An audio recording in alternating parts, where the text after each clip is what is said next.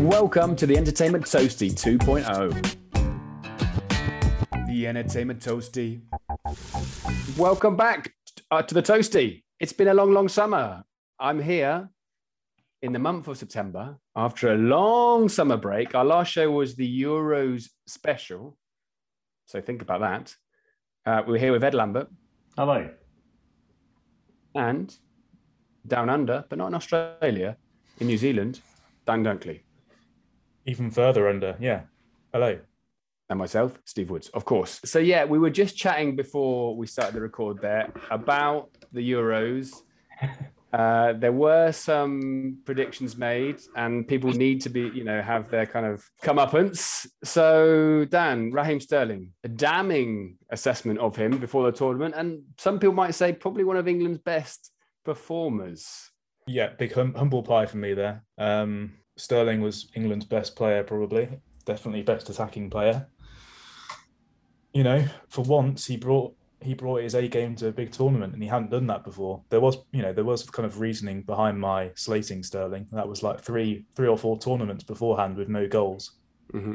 But um, yeah, I mean, he was pretty brilliant. Apart from the final, the the one where it mattered, obviously, and he was absolutely shit. He's got a dig in there, and that's good. I slated Luke Shaw as well, which is, um, you know, I mean, that looks even more stupid, to be honest. Um, well, equally stupid um, in terms of terrible predictions. I've never seen Luke Shaw play that well. Um, I, am actually like speechless, to be honest, because he was unbelievable, and obviously scored a volley in the final. I mean, he was he was, he was brilliant, absolutely brilliant. Yeah, I mean, humble pie once again, double He's serving. stuffed. He's stuffed full of humble pie. it's, it's like coming out of his mouth. Um, well, never mind. You know, we can't all be fantastic football pundits, Dan. But you know, you gave it a shot. Um, Yeah. What would you let's let's?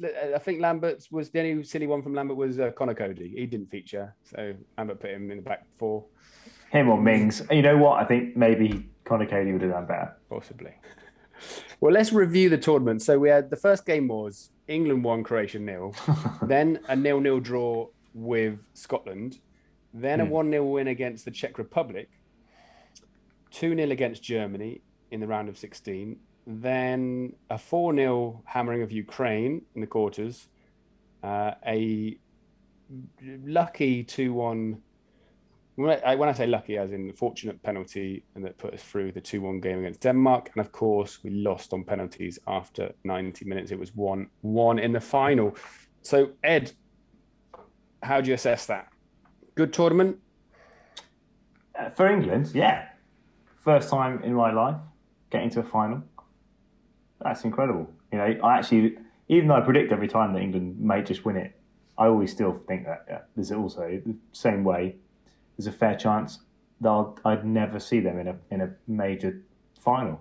You know, you, all the years of sort of disappointment, you start to think, oh, maybe maybe you'll just never see it. But now, the fact they've got to a semi final of the World Cup, now they've got to a final of the, the Euros, you think, well, maybe this generation can, you know, go a step further. Also, I do also, I think a lot is in the sort of mentality of players, and I think history does weigh on. It shouldn't, but it does weigh on the mentality of a squad. Um, Well, I thought, I thought it was a much more definitive tournament this time because we actually, you know, most people after the World Cup said, yeah, great to get to the semi final. Who did you beat? Whereas at least this time, you know, there was some fair, there was some half decent teams in there. No, I mean, you'd say Croatia, not the best Croatia side, but you, they're a solid. Uh, Germany, again, Yeah, Germany, not the best, yeah. not the best Germany side ever been out, but you know, you, you've really, you've still got to be on your game to beat Germany in the finals yeah, and and Denmark, you know, everyone was enjoying Denmark how Denmark were playing. So I mean, none of those teams I think were easy pushover games. yeah. I think uh, the problem is I've forgotten nearly everything, but the Don't worry, the it. Yeah, the, the takeaway for me was like, you know, tournament football, there's always going to be teams get that get through that you don't expect. And, you know, the, the fact that we beat Germany 2 0, that was incredible. That was the highlight. Um, you know, because it didn't My stu- favourite not game. stuffing Ukraine is not really impressive. And the Denmark game, yeah, the, the shine was taken off by the dubious penalty given. Um, so, yeah, to beat Germany, that was brilliant. And, and to play so well from my memory. Dan. Well, you know, I think it was a good a good tournament, but it was there for the taking. It was there for the taking. What do you think about the final, Dan? Um, slow torture is how I would describe it. Um, obviously, a great start, but then just like almost like the life being squeezed out of England to the extent that, you know, extra time, they just didn't look like troubling the Italians at all. Mind you, Italy didn't pose much of a threat either. I think they were happy to take penalties because they knew that they were quite good at penalties. A few more adventurous substitutions or changes from Southgate, we could have won it because we started off with a certain formation, overwhelmed the Italians. Then we went 1 0 up. Then the Italians changed their formation, they changed all their tactics. And Southgate didn't respond to that accordingly. So that's why we just didn't have a kick, you know, for like 60 plus minutes and extra time. Yeah, it felt to me like the only game of the tournament where it felt like the old England. Like, let's score. You know, if they scored early, and then you were like, sit back, and they try to soak up the pressure, and it just didn't work. And I don't know why there was a mentality change in that game. Whether it was, we might maybe you're right. Maybe Italy made tactical changes and it, it changed the game plan. I don't know, but it seemed like there was some sort of mm, mental block there. Oh, right, we've got the lead. Let's try and hang. Maybe we've got the quality this time to hang on to it. I thought it was the wrong attitude. I thought they should have gone and pushed, and they probably could have scored more if they would mean, have pushed, but they didn't. weren't, we weren't testing the Italians in, in defence at all. Like, No, that that team, that that defensive Italian team, like if you put a pacey striker up against them and just kind of like at least try some long balls over the top and stuff. England Hmm. can't do that because they've got Harry Kane, you know, running through treacle uh, on, on the halfway line or like in his own box picking at the ball. There's no that his game, own box. that that game was built for someone like I know I'm going to be I'm biased, but you know, like someone like Jamie Vardy or something. You know, just something to to stretch and kind of stretch the the back line and you know do something different. How did you feel about the last minute subs of Rashford and uh, Sancho? Yeah, it kind of kind of makes made sense. You want to bring people on who can, um, you know, who take take penalties, and I've seen both of those players score penalties before, countless times. I said to everyone during the game, I said, we're going to lose on penalties. Like, don't go to penalties. And I left. I, le- I didn't watch the penalties. I was around a friend's house and I took the, I was with the kids. I said, right, we're going, get in the car. I didn't watch the penalties. I Why drove not? home. I because I, knew we were going to lose. I said, Well, I, can't, I can't be asked, can't be asked to watch that. I rang my wife and she said, oh, bad luck. And I went, what? said, yeah, England just lost. I said, oh, shit. Where was she? No, enjoying herself probably, getting drunk. what she always does. so, World Cup, it's going to be ours next time. Eh? Well, I think you have to win a penalty shootout if you want to win one of these tournaments. You have to win at least one penalty shootout, and I just, I just think if if it gets to penalties now, I think that old England problem is just going to happen again and again. It's kind of, it's been a lifetime of it, and I can't see it stopping from here. There we go, wrapped up. So, uh, England never going to win a major tournament. On your head, son. On your head, son. On your head. Sports news. Ed knows a team that does always win, but maybe not from fair means. Ed, what's the story? This is a story that um, a match fixing scandal in Ghana. Ashanti Gold um, lost sev- yeah, lost seven one to Inter Allies. Uh, the reason they lost by that score is suddenly, at, I think they were losing five 0 um, at this point. One of the defenders for Inter Allies disguised, realised that he thought the match fixing was going on, so he just went and scored two own goals. Um, yeah, he, so he did this on purpose because there was a big betting ring going on. Uh, it, it really is quite outrageous watching the goals, uh, and like no one really knows what's going on. It's it is a lot like you're deliberately trying to lose in on one of our battle royales uh, on like Pro Evo or something like that, and suddenly someone's gone right. I've had enough. Just going to smack a ball in my own net. Uh, I misunderstood this. I misunderstood. I thought that those two goals contributed to the the correct final score, but he was doing it as a protest, Yeah. believing that match fixing was going on. Okay, Yeah. that makes more sense because I was like, those are the worst two goals you could score when you're trying to set a match fixing. Oh, I passed it into my own net again. No, no. So he spotted that, like, he spotted what he, he was like. I think, I think everyone out of all 24 people in this, you know, sorry, 22 players and the other coaches and stuff, everyone had something in this. And I think for some reason, this uh, Hashim Musa decided that actually. He'd been left out. He was Well, maybe, yeah. He's fuming. But he, he realised what was going on or, or, or suddenly had a sort of um, active conscience and decided, no, I'm not going to have this. And he scored two own goals. Dan, now you strike me as a person who would definitely fix a match if you could. I mean, you are you are it. you are bent as a five bob note. What what's your what's your take on this? Uh, I think it's pretty brave of this guy who's doing this protest um, because presumably a lot of people have lost a lot of money now. So he's going to probably have to go into hiding. Oh yeah, so I'm Ghana and Mafia are probably going to be after this guy, aren't they? Well, Yeah, he's I'm- not. He's, I'm he's, he's, he's annoyed all of his team. He's got his, he's got the other team in a lot of prob- trouble with the Ghanaian FA. Um, so yeah, he's got a lot of enemies now. So the toastie message is: if there's fixing going on, keep your bloody mouth shut. I was thinking, I was, my I was going open the question is: Have you ever been in a situation where you could you know, potentially take a bribe for something? And I am in that situation because I do these, you know, English Cambridge exams, and some people need these to get onto masters courses. Some people need them for certain jobs, you know, and they never kind of, you know, approach you going, "Look, here's hundred euros. Just come on." no one's ever tried to grease. and the I wonder car. whether I would. I wonder whether I would accept a bribe in that situation. If I offer you two million pounds to fix my two children's exams, Are you kidding? Yeah, of course I would. no, no. I have to say, officially, that's a joke. Uh, if anyone from Cambridge is listening, I am as straight as a die, uh, as as as long as a day is long, whatever the phrase is. Uh, two million, I think that would be too tempting just to doctor uh, a Cambridge exam. Because what's the worst that can happen? Is that I I don't actually know what the worst is, but I I, presu- well, I obviously I'd lose my job as an examiner. but yeah, But two that for million. me is not that wouldn't be the end of the world, you know. no.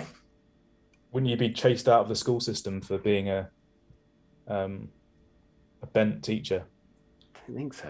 You just get chased out of the examining system. So You, you might struggle to get another job, but I guess you'd, you'd be sat on your two million pound uh, cash Ah. reserves. There are a lot of things I'd do for two million pounds. he's got a long list on his wall there. You'd never have to work again. So you know. It, it- Yeah, I, I went too high, didn't I? There? Yeah. yeah, you, you're realizing that we're like Yeah. morally compromised. and also, Woodsy would have done it for a tenner. Yeah, I mean, you you um ate a worm, didn't you, for five pounds or something once? Was it ten pounds or I five think, pounds? ten, I think it was a tenner. I think it was a tenner. Yeah. Easiest money I ever made. Worm went down like an absolute treat. A protein hit and ten pounds in my back pocket to buy some cans of lager at university. Lovely.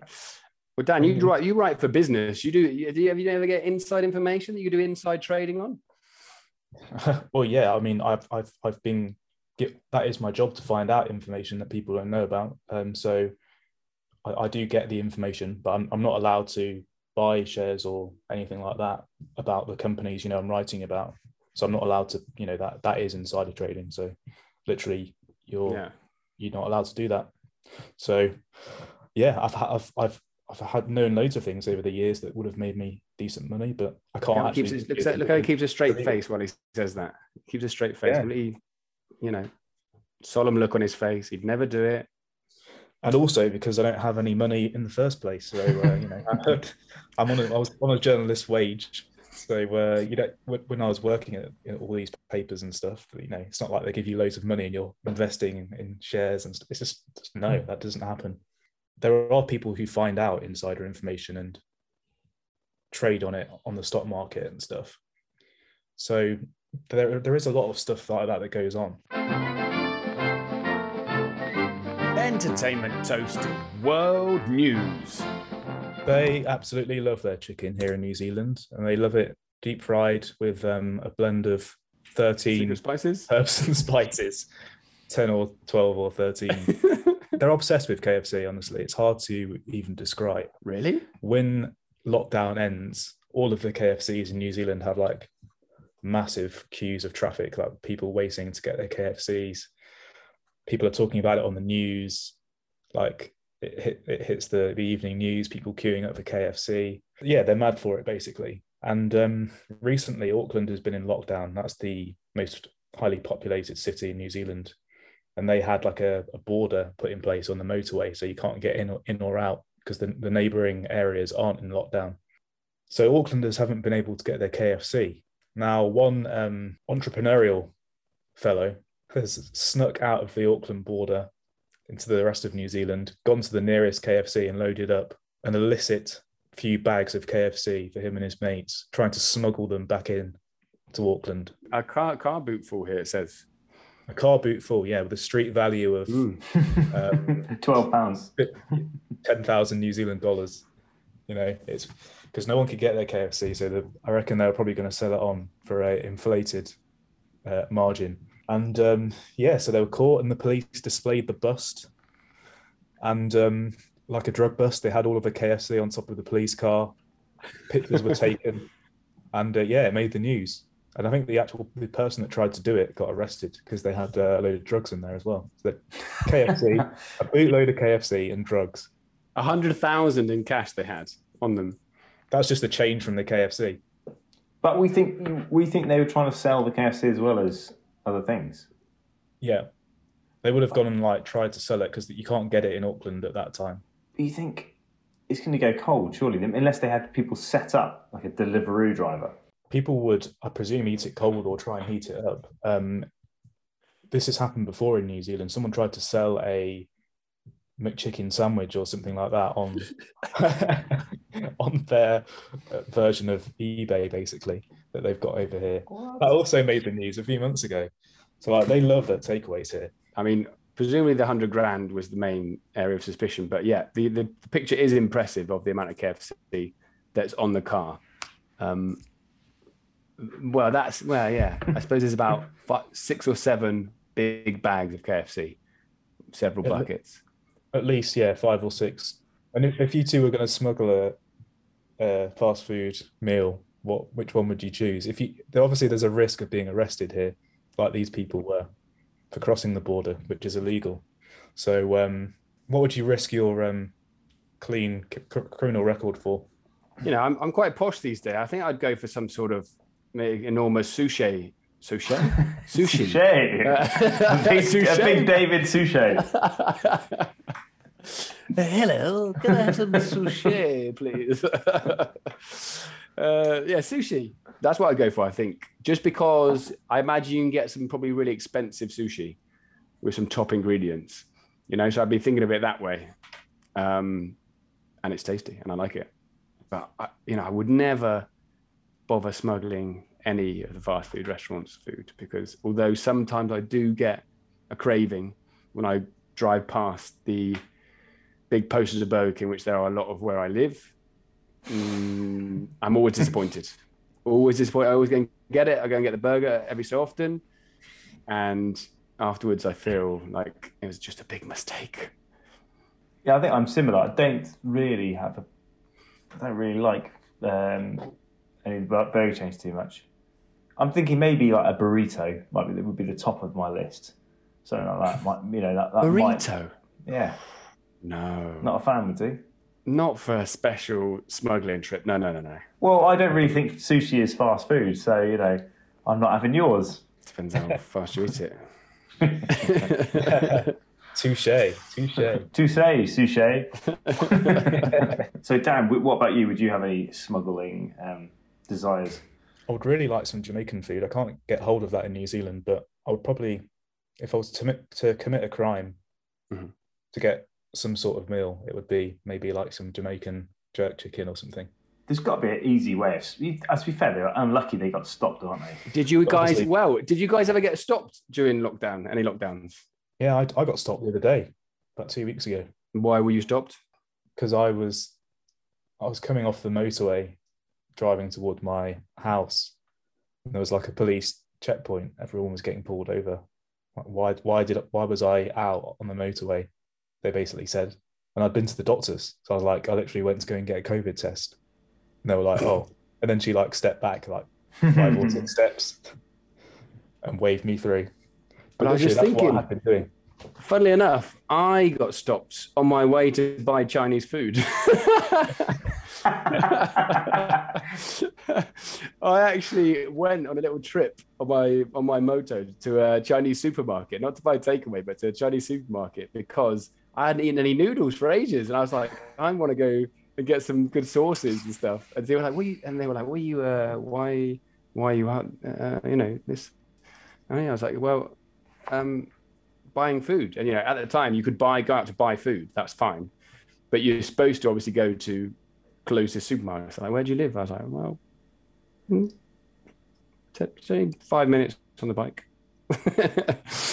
and uh, there was no problem. I had my bag of shopping with me, and they let me off. But like, it was, it was. Uh, I thought they might find me or something for being like too far away. To, well, you don't need to buy noodles, do you? I was like, well, in my local supermarket, I don't have them. So uh, yeah, I did. I did risk the wrath to get some uh, Chinese sauces. Yeah. You're not going to go back on your sushi and say, actually, it would be, you know, some noodles. well, I was missing. I was missing Chinese food because the, the main supermarkets near me don't really have much Asian uh, food. So I often have to go to a special Chinese supermarket that's not not it's too close. But you know, yeah. So that was Well, yeah, that's the closest. That, that's the closest you're going to get, isn't it, for this, you know, this question, really. yeah You, you know, yeah fought the law, risked it all. yeah. And the worst thing was I felt like a like a you know I felt really bad. I felt like I was really kind of you know being a bastard of breaking the law. And you know, I wasn't and really. I just went to pop to the supermarket and stuff to, to get some a few ingredients. But you know, it's funny how when you get stopped, you feel like uh, you know, you're in for the high jump. Right. So, wait, Let's- quickly, what was your what was your opening gambit to make small talk with the policeman when he stopped you? Uh, we were talking curry sauces. Yeah, because he started talking to me about this stuff, and I was like, "Yeah, well, I do like the curry sauces here. Actually, yeah, they don't eat, they don't eat it much in Spain, so and that's something." He's like, "Yeah, no, I like to, I like to make Asian food as well. Good, excellent." That was a situation where you definitely shouldn't have tried to pay a bribe. I bet you, did that did that come into your head if, if they would have said we're going to take the moped off you? Well, I really was pushing the curry sauce. I was saying, "This is delicious, and if you want, if you want to try, you know, I'm not even looking." Bribe? Would a bribe work in that situation? I wouldn't. If it's for a COVID thing, I wouldn't. I would take the money. I would. I would uh, okay, You're sir. Thank crooked as they come, much. Woodsy. thanks, very, thanks, It's very much. outrageous. thanks very much for your time. The only way there, sir.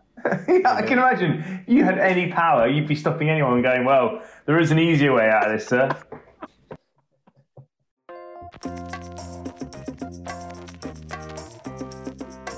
We've got stories, stories about strange views, people mistreating their precious loons. Did you know female sheep are called ewes? Oh, yes, it's nonsense, whatever we choose. Yes, it's important. World news. talking about bribes and people being bent, politicians. Yes, this is the next story. Ian Botham has been uh, named the kind of trade czar for the Conservative Party uh, in Australia. Uh, so he has a new kind of political job to go out to Australia and represent the country. Um, and it got us thinking about politicians uh, who were formerly sportsmen or women and there's there's quite a lot of form here, no? Like what what sports people turn politicians come to the to your head, like just off the top of your head there. Uh, Sebastian Coe, he was like a he's a lord or something, isn't he now? And he uh, obviously Olympic champion, former Olympic champion. So he's quite a prominent Mhm. one. You've got um, George Weah. George Weah, yeah. I believe one of the Klitschko brothers is into politics in Ukraine. Yeah. I think Manny Mhm. Pacquiao, the boxer, I think he wants to run for president in Philippines. Good top examples. Anyone else? Hmm. Imran Khan. I think he became Yeah, sounds about right. or is prime minister. What about Jesse the Body Ventura, a Navy SEAL and Vietnam vet who shot to fame as a wrestler? Um, and he went on to be the city mayor of Minnesota. So there you go. That was another one. And you've got a lot of the big ones already. Uh, Romario was another one. But I, I was going to ask you. Wasn't I was going to ask you what, which um, sports stars, current or past? So would you store sports stars for politicians? Yeah, what would we like to see. Yeah, who would you appoint and to what role? Shall I shall I start off? My my my appointment would be uh, Chris Eubank as um, education secretary. I think he could help people. Any particular reason? Any particular reason for that? Oh, his, you know, I think his uh, ed, you know elocution and uh, use of language um, would be fantastic to be. You know, we could all implement Eubank isms into the English curriculum across the across the schools. I think you know our schools will be better off for it. I can imagine he'd be quite quite dra- draconian, no? yeah, exactly. He- I think he'd bring back the kind of 1940s teaching style, wouldn't he, Chris Eubank? Yeah, it'd be a stickler for you know uniforms and uh, and uh, I don't know writing lists, uh, something like that. I think Eubank in any of the big roles would be quite funny, wouldn't it? I mean, you could even imagine him as prime minister at number 10. Imagine the suits he'd be wearing. Just, I'm just trying to think here.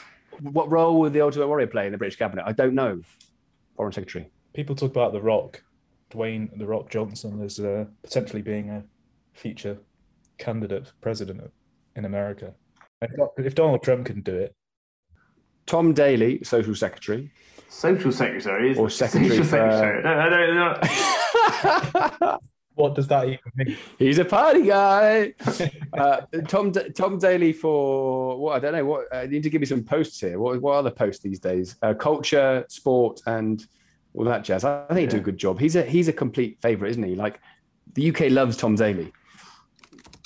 If anybody don't, doesn't know him, he's a, he's a professional diver. If anyone doesn't know what diving is, uh, it's probably best you don't bother looking into it.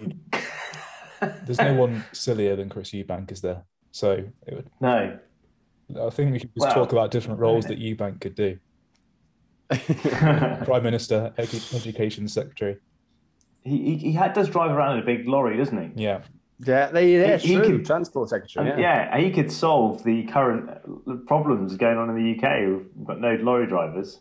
Maybe Eubank gets involved, starts a campaign, then becomes transport secretary.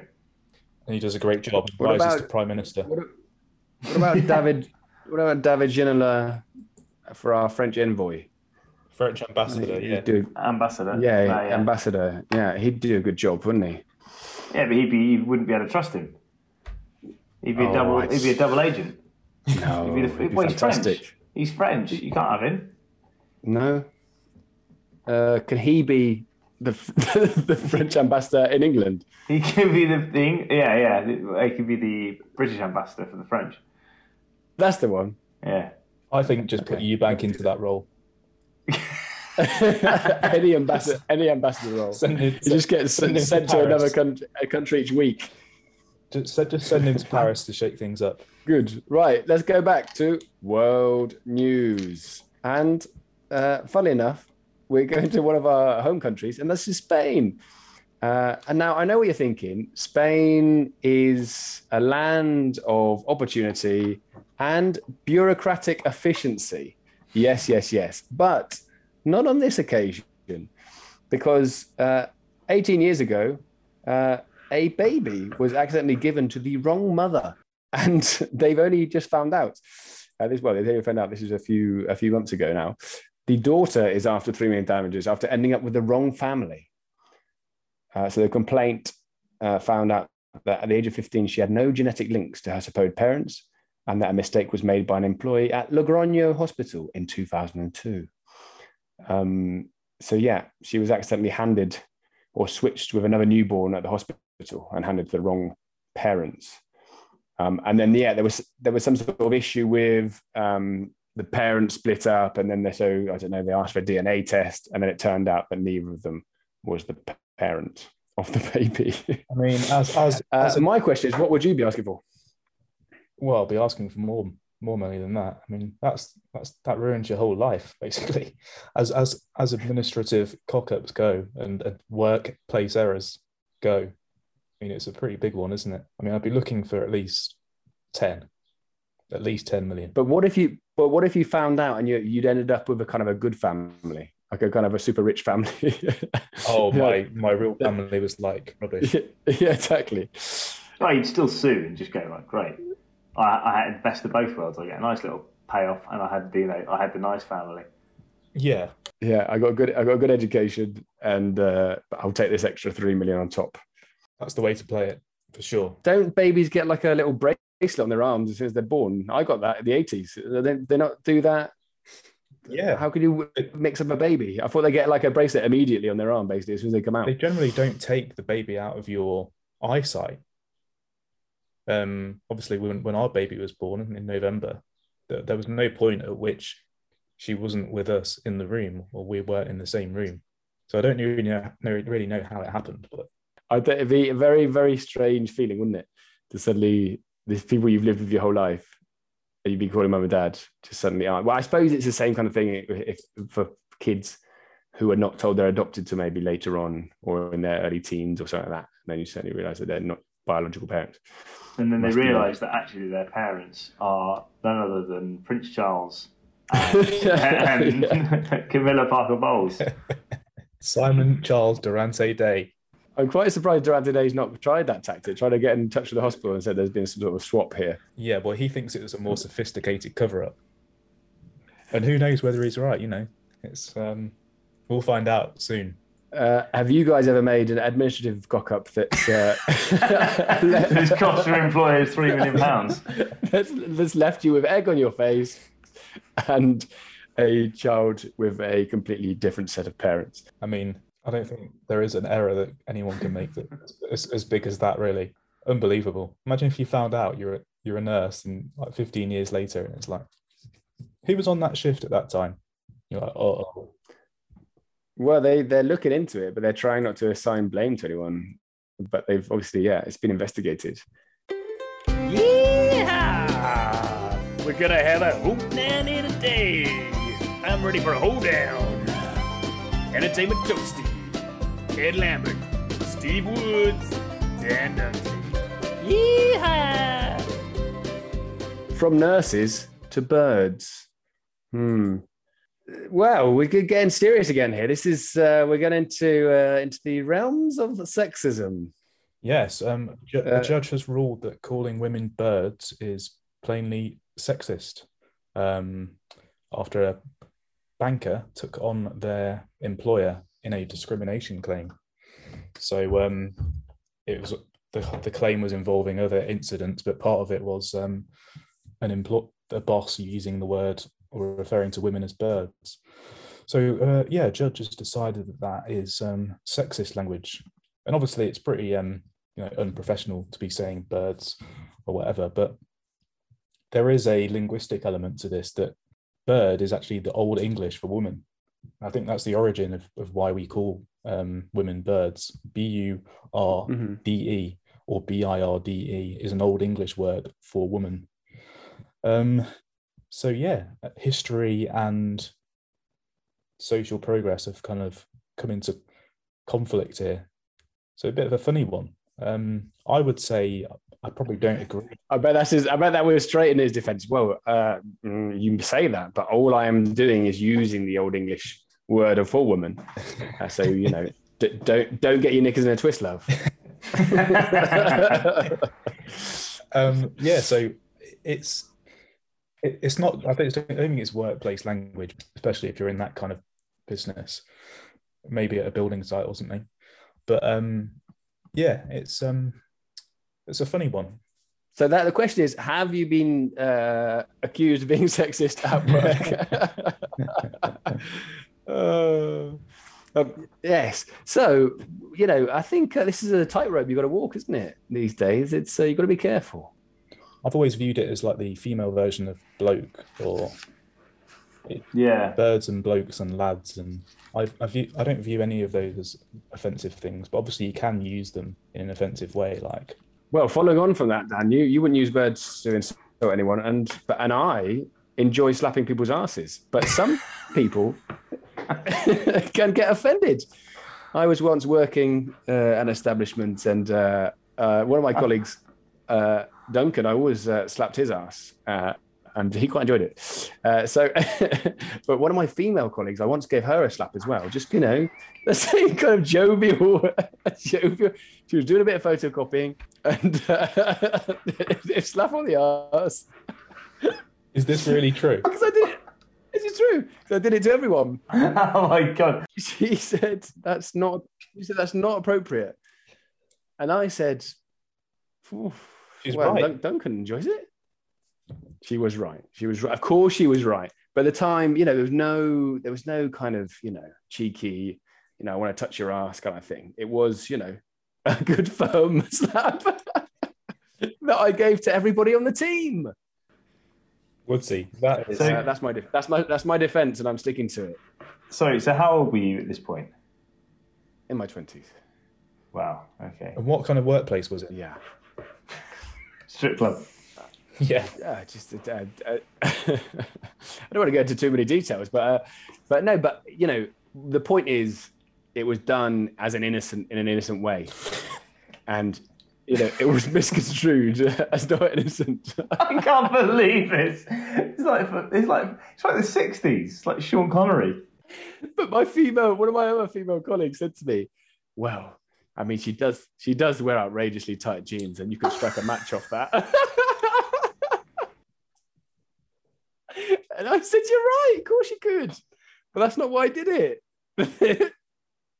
it's a friend, it's a friendly pat, just like I do to male or female colleagues." But there you go. Outrageous. So you've got to be careful. That is outrageous. I mean, that that to, that to me is so different. You're the reason, Woodsy, that we can't use the word bird in the in the uh, workplace anymore. If You feel like But dirty bastards like you walking on, slapping ladies' bottoms. for me, intention is nine tenths of the law, and I think when it, everything's done, when it's done in the right way, you can, you can, it can be. Well, see, know. but one one is like touching someone, and it's like it's, it's like a different league. to- hang on, what's worse? Right, let me let me frame this a little bit differently. What's worse? Kind of gently caressing a bottom of someone who's at the photocopier, or or giving a good slap in a way that you've slapped many bottoms in the past. Well, they're both really bad for a colleague that he doesn't want it. Yeah. I don't know which Well- better. I don't know what's better, so caressing or slapping. I really don't know. Well, uh, caressing's pervy. Like there was no there was no pervy. uh, it was- I don't know. It was. I think it was just a. to you, it might not have been pervy. Well, it was a misconstrued uh, action, and all I'm saying is, you know, they obviously this happened a long time ago. But all I'm saying is, uh, I just can't fucking believe it. What the- all I'm saying is that, you know, I think there's lots of grey areas when it comes to this kind of thing. There's no grey area when it comes to slapping people on the arse. It's just not. It's just not what you do. That's that's that's terrible. Well, hang on, hang on. Okay, look at it this way, right? Okay, fine, right. Look at it this way. Uh, a football coach slaps all the boys' asses as they go on to the pitch. not that's not okay.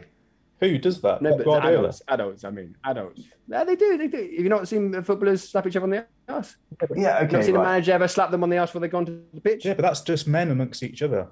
Well, you know, it, it just, But- you're, but even you're so- just dividing it uh, but, but just because it's a woman. But if you see that person in an uh, in a, a non-sexual way, then Yeah, but I still, I even so, I think it's a, it's a, it's dodgy ground. Even just slapping, like, you, you, especially if you're the manager. It's different if you're the players, but I think the manager slapping them on the bottom is different.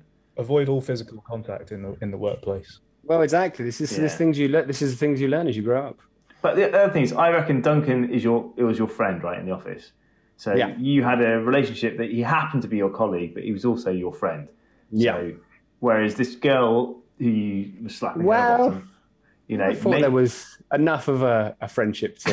yeah, so what, what, what, what me and Dan need to know is, are- we your friend? Are we good enough to you know level of friendship that you would like to slap our Well, bottoms? you two have had many slaps on the bottom from me, so I don't know. There's no. It's too that that that ship has sailed. I mean, Yeah.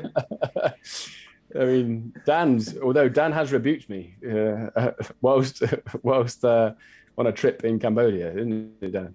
Let's not go into that story. Let's just say I've got a history of slapping bottoms. uh, and this this needs to be deleted now from the podcast. This is this is gold. there we go. So I think that concludes today's episode.